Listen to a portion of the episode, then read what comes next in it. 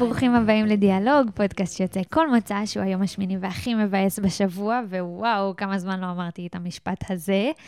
האמת שהתגעגעתי מאוד, ואני מאוד מאוד שמחה לחזור, ורוצה להגיד תודה לכל מי שעודד אותי אה, לחזור ולא לוותר על זה.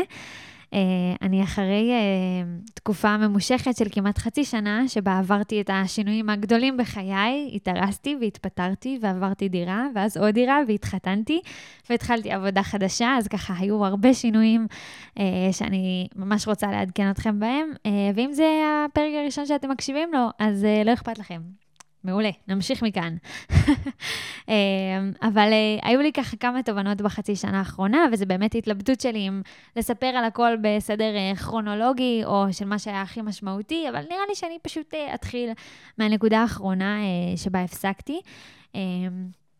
כמו שאתם יודעים, זו תקופה אה, ארוכה שהרגשתי שאני לא יודעת מה אני רוצה בחיי המקצועיים והאישיים, אה, לא בעבודה ולא במימוש העצמי שלי ולא בעוד בעוד מאוד הרבה תחומים, אה, שככה כל הזמן גרמו לי להתבלבל ולהשתגע ולשנות את דעתי ממש כל רגע. אז הלכתי ללילך, המצילה שלי, המטפלת שלי, אה, המדהימה, ויחד אה, דיברנו על מה שאולי כולם מרגישים אה, בתוכם. אמ, אז אם אתם זוכרים, היה פרק עם רועי, הבן זוג שלי, היום בעלי, אה, בבידוד. זה היה לפני שהיינו בכלל אה, מאורסים. ושם הרגשתי שאין לי את היכולת הזאת להחזיק שני טייטלים, או שני תפקידים, או שתי הגדרות עצמיות במקביל. מבחינתי, או שהייתי בחורה רגילה, אשת חינוך לצורך העניין, שמסיימת לעבוד בחמש ובאה הביתה ועושה כלים וכביסה, ואז הולכת לישון, ולמחרת קמה וזה אותו דבר. או שאני אשת תוכן משוגעת שעושה פודקאסטים ומעלה סרטונים ליוטיוב ולא דופקת חשבון באינסטגרם ולא חושבת על מה יחשבו עליה ומה זה, אני מתפוצצת על העולם עם כל מה שיש לי בפנים. והרגשתי שאני כל הזמן נחבטת בין שתי ההגדרות האלה שבי, כאילו אני נעה בין שתי קירות בטון. כל יום אני מרגישה אחרת. יום אחד אני רוצה להתפטר, ויום למחרת אני רוצה להיות בעבודה הזאת לנצח. והייתי צריכה שינוי, הייתי צריכה לסדר את הדברים מחדש, כי כבר אה, זה ממש השפיע עליי בצורה אה, קשה. אה, ולילך קראה לזה המאבק בין ההרמוניה לבין המימוש. כלומר, בין השחקן הזה ש... שיש בנו, שהוא בסך הכל לא רוצה לעשות בעיות, רוצה להגיע הביתה ולעשות טוב לכולם, ולרצות את ההורים ואת החברים, ולחיות בשקט, להביא את הכסף הביתה, מה שנקרא, וללכת לישון, ולאכול, ולקום, והכל יהיה בסדר ורגיל, לבין המימוש, המשהו בנו שהוא כל כך שונה מאחרים, שאנחנו כל כך רוצים להביא אותו. וכאילו אנחנו באוטו, נוסעים לאנשהו, לאיזה פסגה של חיינו, וכל הזמן מישהו אחר מהם רוצה לנהוג, כל הזמן הם רבים על ההגה. שבועיים ההרמוניה אה, לוקח אה, פיקוד, ושבועיים אחר כך המימוש אומר לו, טוב, עזוב, עזוב, תביא לי, תביא לי לנהוג, אתה לא יודע כלום. ואצלי התווסף לזה עוד שחקן אחד נורא נורא חמוד, שאני קוראת לו השחקן של הכסף, אה, ששאל אותי כמה אני מרוויחה, ומה אני מביאה הביתה, וכמה אני שווה, וכמה אני צוברת, ואולי אני אדבר עליו אחר כך, כי, כי זה נורא נורא הפריע לי. אז בעצם התחלתי במסע למצוא איזשהו איזון בין שני השחקנים האלה. איזון כי אף פעם לא באמת יכולה להיות ביניהם אה, שלמות אה, או הרמוניה מלאה, אנחנו תמיד נהיה בהתחבטות מול הדמויות שיש בתוכנו, אבל אה, כדי למצוא איזשהו איזון, הבנתי שאני צריכה להתחיל להכיר כל אחד מהשחקנים, מהמניעים שלו, מה הכי חשוב לו, מה ייהרג ובל יעבור עבורו, מה גורם לו להתקומם. ויאללה, התחלתי להכיר מה זה מימוש עצמי. מה אני מתכוונת כשאני אומרת מימוש עצמי. למה אני לפעמים רוצה להתפטר מהעבודה שלי או לעזוב את הכל כדי להתממש, ומה זה אומר בכלל ההתממשות הזאת. והייתה שתיקה גדולה כששאלתי את השאלה הזאת, אה, וגם שתיקה קצת כואבת, כי אני לא באמת ידעתי מה זה מימוש עצמי. תמיד זה היה משהו גדול, משהו שהוא עוד לא, שאני עוד לא שם, שאני בהמתנה אליו. והדרך לחפש אותו הייתה קשה, אז אמרתי, טוב, יש לי את היום שלי, את הרגיל, אני קמה בבוקר, עושה משימות, עובדת, הולכת למשרד, חוזרת מהעבודה. בואו נעשה לי כל מיני הפסקות במהלך היום הזה, שבהם אני נותנת זמן לי לממש את עצמי. בואו נראה איך אני מצליחה בכל זאת לשלב את זה בשגרה שלי. ואז הבנתי שגם כשאני בהפסקה מהלו"ז שלי ונותנת לעצמי מקום להתממש, אני באיזושהי המתנה.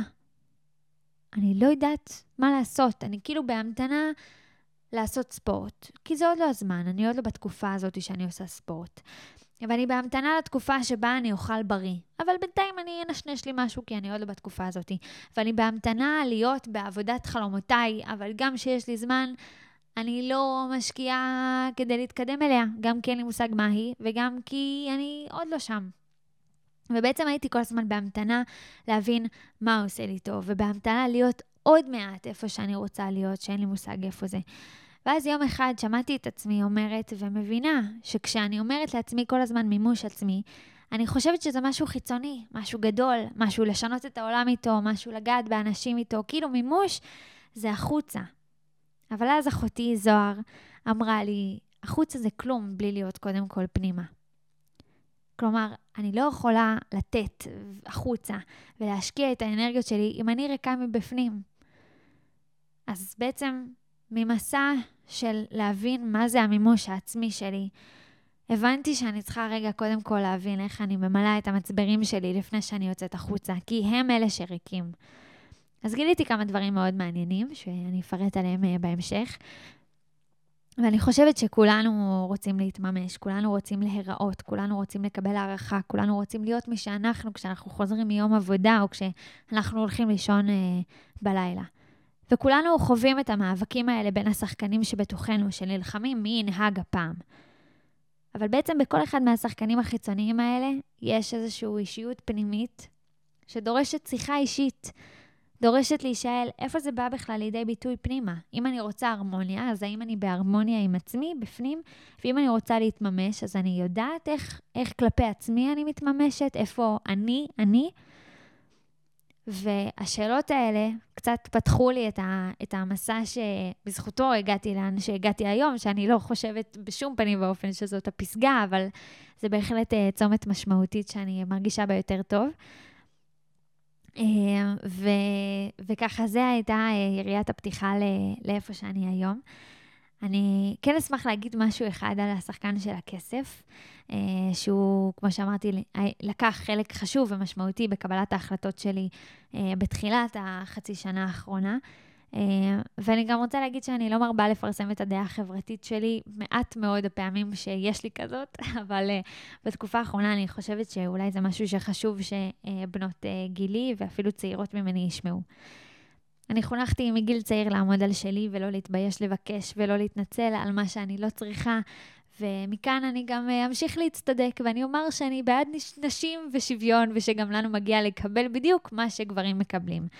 אבל יש משהו בחינוך שלנו, שאני מקבלת בשנים האחרונות, אם זה בקבוצות פייסבוק, או בשיחות בין חברות, או כל מיני מנטורים אה, שהיו לי, אה, שהשפיע עליי לגישה קצת יותר אה, לוחמנית, כשאני מדברת על מה מגיע לי. ושמתי לב שלפעמים אני דורשת, אם זה למשל כסף, לא רק בשביל לחיות, אלא בשם המגדר שלי.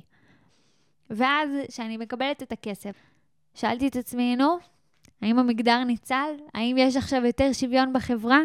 האם אני באמת מעריכה את הכסף שקיבלתי, או שאני מרגישה שהוא עוד חרב ממלחמה שלא נגמרה? והרבה פעמים זאת הייתה התשובה. הפמיניזם חינך אותי לנצח ולצבור, במקום רגע לעצור ולהיות בקשב פנימי אמיתי לכמה אני צריכה באמת.